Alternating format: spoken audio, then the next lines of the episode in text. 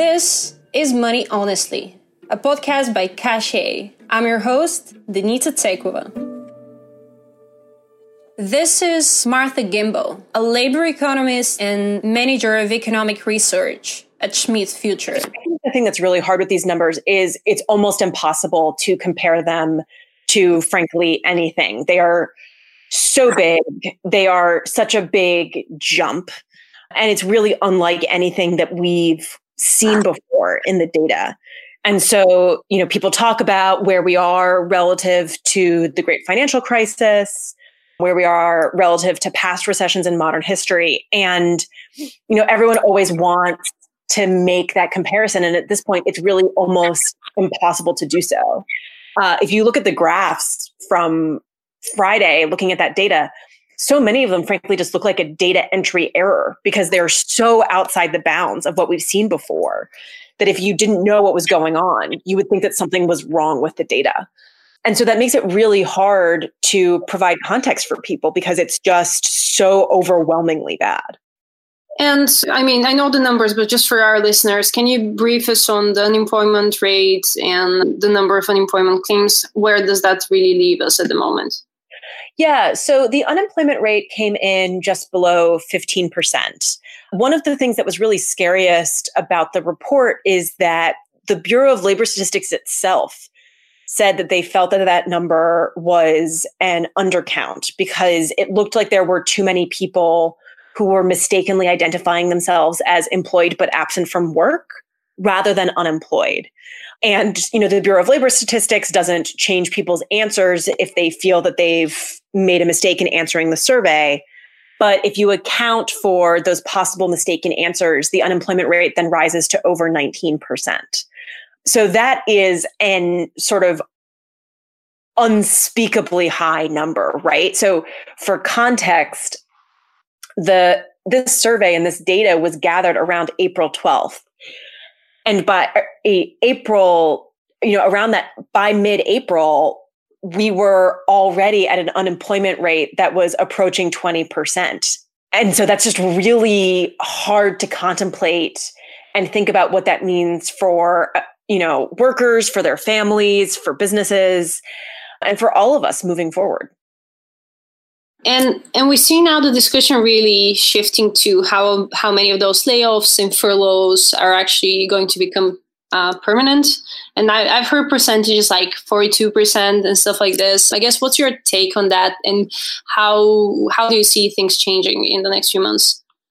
I mean, I think this is the real tragedy of all of this, right? Is that you know, so many people did identify their job loss as temporary. And certainly people who are identifying themselves as employed but absent from work assume that their job loss is going to be temporary. And so I, I think it's really important for us to remember that so much of the job loss that becomes permanent didn't have to happen. That there is this potential for people to go back to the employers that they were working with before. But if those employers can't survive, if we can't come up with a way for those employers to reopen in a way that's safe um, and where consumers feel safe consuming those services again, then a lot of these job losses are going to become permanent. And I think that that is a really, really scary future. And so far, which is the industry um, being hit the hardest, and I guess why? I mean, leisure and hospitality has just been absolutely devastated. That is an industry where it's really hard to do a lot of jobs in that industry if you are not face to face. So if you look at the unemployment rate for workers in that industry, it's approaching 40%. That's the number that's just uh, almost impossible to contemplate. One thing I do want to point out, though, is that it's not like there are industries that are really immune to this. So if you look at the broad-based industries, you know, it, it was just across the board things were hit. You know, if you look at, for instance, unemployment in financial services, that is an industry that generally has relatively low unemployment, and its unemployment rate now is at around 5%. But that's up from 2% a year ago. So even for an industry where the unemployment rate has remained quote unquote low, it's still a big increase for workers there. There's something called the diffusion index, which measures how many industries are actually able to add jobs in this environment. And it's in single digits. There are almost no industries that are really managing to push through this. The only industry in April that managed to add jobs in substantial numbers was general merchandise stores. That's it. And going back to the uh, leisure industry and really hospitality. We're what happens to places like Vegas and Nevada, and going back to the discussion of how many of those jobs will actually, how many of those layoffs will transition to permanent ones. How do you see things changing there? Uh, do you see many people going into permanent layoffs? Do, is is there any other way for them to find jobs in a state like Nevada? I think it's you know it's going to be really hard to tell because part of it is going to depend on consumer behavior. Are people going to want to walk into a casino? Is that an activity that they're going to choose to engage in? You contrast this with, you know, for instance, the healthcare industry, which has had job losses because people aren't going to their doctor's offices right now. But at some point, people are going to have to go to the doctor. There's only so long that you can put off care for. They're going to have to go to the dentist again. You don't have to walk into a casino. You don't have to walk into a movie theater. And so it's a real question for that industry of whether or not consumers will feel safe coming back in and whether the industry can take actions to make those consumers feel safe and whether they will be able to have a profitable business model under those actions they're taking. So, for instance, in restaurants, if you can only operate safely at 50% capacity, it may just be that the profit margin is too low. Okay, and my last question is really about applying for unemployment benefits because most of people I spoke to have had really difficult times and it's taken them three to four weeks. Uh, they've been on the phone all day to actually get to to speak to someone. What's your take really of the unemployment benefit situation at the moment, and what kind of insight do you have into it? I mean, first of all, I will say to people who have been trying to get through, please do not get discouraged and keep applying. That being said, you know, I think what you're seeing is what happens when we do not invest in our government infrastructure over the long run. Our unemployment insurance system, just the nuts and bolts of it, has not been a priority for a really long time.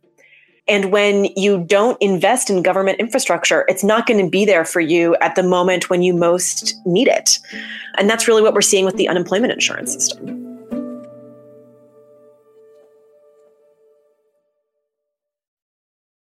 This is Bill McCracken. He is the president of Phoenix Synergistics, a market research firm. Uh, maybe first start with personal bankruptcies. Um, we're seeing uh, what are we seeing now, and how do you think it's different from what happened in 2008, 2009? Right. I, I think you know the, the biggest difference that, that I think individuals have to understand, and, and maybe this is a little bit of, of hope for them in the midst of very trying times for many people, is that in 2007, 2008, that recession lasted, and economists kind of debate the length, but somewhere around four, five, you know, six years even. The, the so the effect lasted for quite a long time. Now, the things like unemployment rate, uh, people that were furloughed did not reach the levels that we have today, but it was a very long term. I mean, people lost their homes, and the, you know the, the, the economy was not picking up very quickly. So there was a, a, sense of hopelessness because of the, the length of time that it took for for the economy to get back. Today, we, we kind of have a different situation in that the expectation, I think, by most people is that this is not going to last anywhere near that. You know, the, the very positive outlook would say that maybe in two, three months, you know, we'll, we'll really be coming out of this. And even more the negative ones are looking at sometime early in 2021. So we're, we're looking at maybe, you know, at worst case scenario, six to eight months, best case scenario, maybe two, three months to, to really get back. And so, you know, I, I think for someone that right now has been uh, laid off or, or furloughed, they probably have a reasonable expectation that in a very short term, they could be getting that job back or maybe a similar job elsewhere because the economy, you know, will pick up very quickly. In 2007, 2008, not only was was your possible that you were laid off or that you took a cut in salary, um, or it, it, but that all industries were reacting that way, and so you couldn't you could not find kind of a safe harbor in another type of industry. I think today. You know, most people, I think, would agree that some industries have been harder hit and will come out of this more slowly. Maybe the travel industry, hospitality, but there's others that will pick up very quickly so that would be i think in general my, my my sense of where we are and i guess a little bit of a message of hope to those that are are suffering economically right now. As uh, you know some individuals have already you know headed the way of a personal bankruptcy because the, they were probably laid off had some debts that were just too overwhelming to them and chose personal bankruptcy. And you know that is a tool that our our our, our our laws allow us to do whenever the, the income is just not there and the debts appear crushing. And so if you've had to go that route, I mean, I, I you know, it's something that you, you kind of get behind you. In general, uh, companies that extend credit, you know, the, the actual bankruptcy is wiped out after seven years from your credit report. But but companies in general that extend credit, typically, if you start making payments on your debt, you know, you get back on your feet in six months and start paying on an auto loan, on a home loan, on a credit card.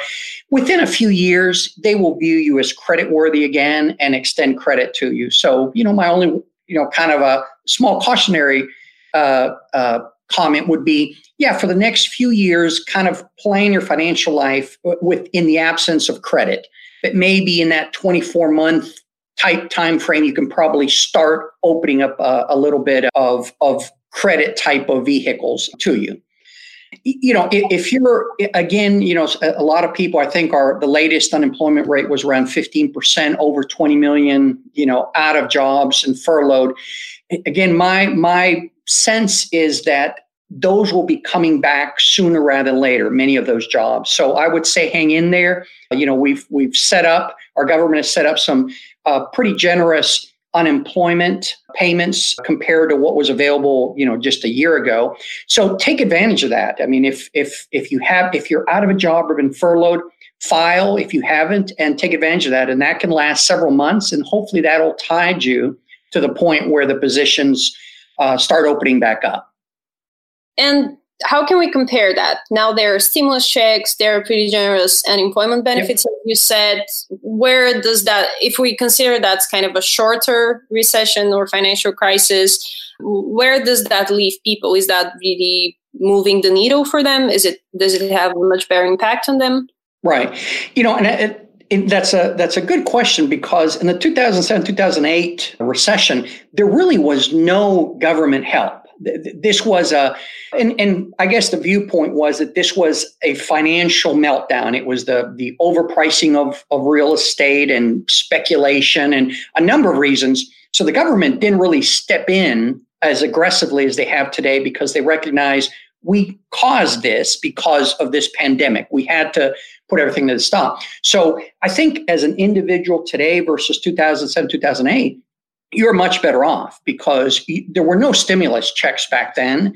There was no generous unemployment benefits. There were the same unemployment benefits that were always available, and that has been ramped up. So I think you're in a better position. And I think hopefully those whose jobs uh, were kind of a little unsure whether they would continue have put those stimulus checks just aside to kind of help pay for groceries and utilities many landlords are offering are, are offering uh, rental kind of forbearance. And so they they're allowed to you know kind of skip payment this month or next month. And and i think that's that wasn't available back then. Back then you lost your home there's some kind of stimulus relief in 2008 too. There was a small stimulus. There was a smaller stimulus help given to to consumers. It was nothing like this year. I'm uh, forgetting the exact amount, but it, you know, right now I think it's uh, up to 1200 an individual. Yeah. You know, couples can get 2400. It wasn't anything that generous. So there was a little something, but again, remember the the the the stimulus that was given to individuals then had to last four or five plus years, you know, during a very tough recession. Today, hopefully, these stimulus checks are helping tide you over six months. And, you know, again, you know, twelve hundred dollars for an individual. It's tough on on six months. That's still, but it's better than saying those twelve hundred dollars stretch it out over five years, which would mean nothing. You know, essentially. So again, I think we're a little better off today uh, because of the government help, but also because I think the sense of most people, this is going to be by quickly. It's it's tough right now. I mean, 15% unemployment is and 20 million out of jobs is horrible if you're in it. It doesn't feel good. But I, I think they need to kind of, uh, I guess, individuals that are in that position need to kind of remember or, and and the perspective the 2007 2008 is it's entirely different. That back then it was the financial markets had kind of you know caved and, and and broken apart. Today it's not. I mean the, it, the, the financial system is working fine. It's just that we kind of had to freeze everything. And yeah. you know right now we're starting to unfreeze.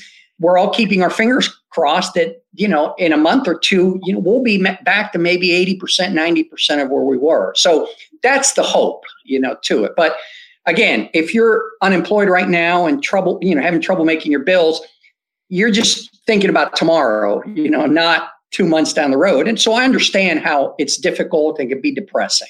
And what about the perspective on cashing out your 401k or just retirement savings and burning through your savings? Do you think that right. kind of 2000, 2007, 2008 was more critical when it comes to that.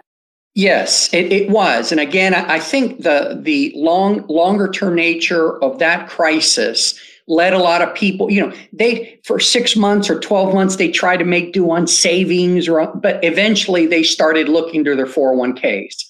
And I think because the expectation that that today's crisis is going to be much less, you know, much more short shorter term, I would discourage people to to touch their their 401ks. I know, you know, when you burn through savings, it, there's a pile of money there. But that, I, and particularly for younger people who have put money aside in their 20s and 30s, that that money is just not, you know, as an example, thousand dollars sitting there, for example. But if you keep that there until retirement, that thousand dollars that you're looking at could be four or five thousand dollars. And You know, and if if you have fifty thousand, that could be one hundred and fifty thousand. You know, as it compounds and earns over years. So I think the perspective should be: this is just not the amount I see today as a thirty-year-old, say, but in another thirty-five years, that's going to be X dollars. It's so much greater, and that's why.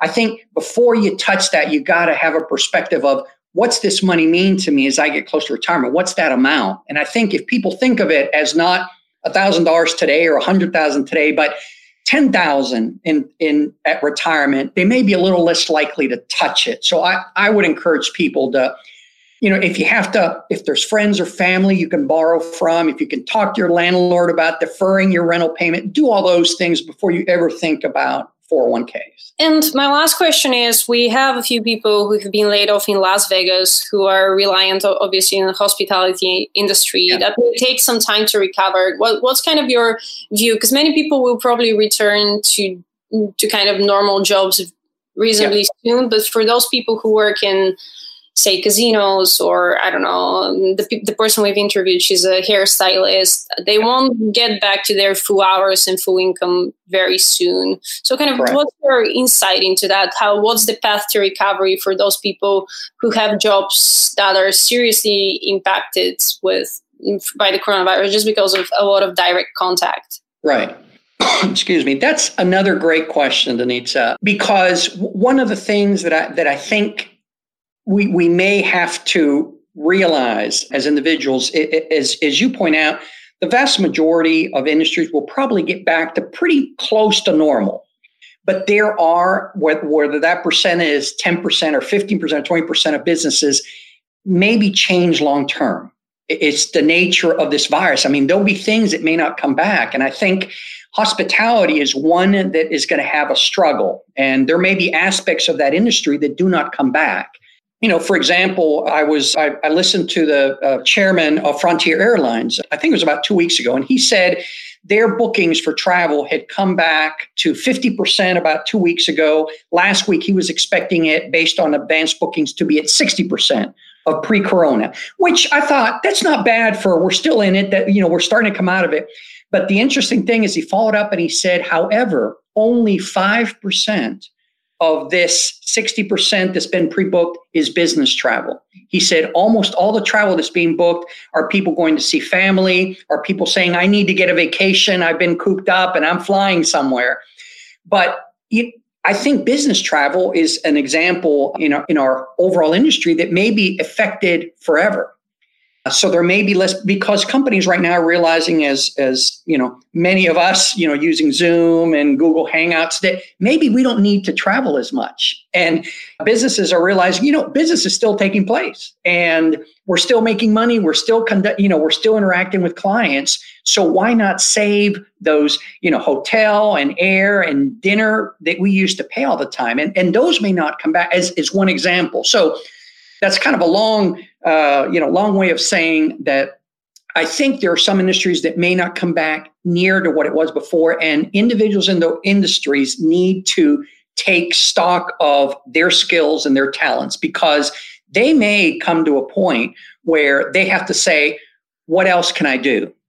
And the interesting thing about though Corona, the downside is that there may be some industries that are affected forever but the positive side is now there's industries that are arising that are newer. That you know, uh, uh, they're they're companies that were in the remote, you know, interaction, social interaction side that are going to be hiring. You know, the the Amazons of the world, the delivery companies of the world, they're going to be looking for. So, I think there's some that will be that'll be doing less, but there's others that are growing. And so to those individuals that are either in Las Vegas, you know, in, in the hospitality or work for an airline or a hotel, I would say it's a good time to kind of take a step back and, and maybe assume in a worst case scenario that long term my job in, in hotel may not be there. So what else can I do? What can I train for? What can I read up on? Or where else in my background can I apply it to one of these new industries? Thanks so much for sharing this. Is there anything well, else I didn't ask you about about that topic that you feel that it's important to mention, talk about? Yeah, you know, I, I, I think the, the one thing, and I think there's been a little bit of, of the theme of, of what we're talking about is, you know, n- not to lose hope. You know, the economy is going to come back, but and and two is don't do not be afraid to ask for help. You know, whether that's help from family and friends. Uh, you know, can, can I borrow something to pay rent or pay the utilities? But also ask help from your financial providers, your your credit card companies, your your mortgage holder, your landlord that's asking for rent do not be afraid. It's okay to pick up the phone or email someone and say, things are tough. I've been furloughed. Can you defer my payment for a month or two months? I think it's okay to do that. And people are expecting that. And they'd much rather have that if you're a landlord or if you're a creditor, someone interacting with you, than an individual who just doesn't communicate and doesn't make the payment. That to a company or a landlord is scary. But if you talk to them, explain the situation, and ask for, can I have 60 days? Uh, They're more likely to do that because they want to keep you and they want to know that in 60 days there's hope that you'll start making payments again. So so don't lose hope you know turn to families and friends and and talk to your financial providers.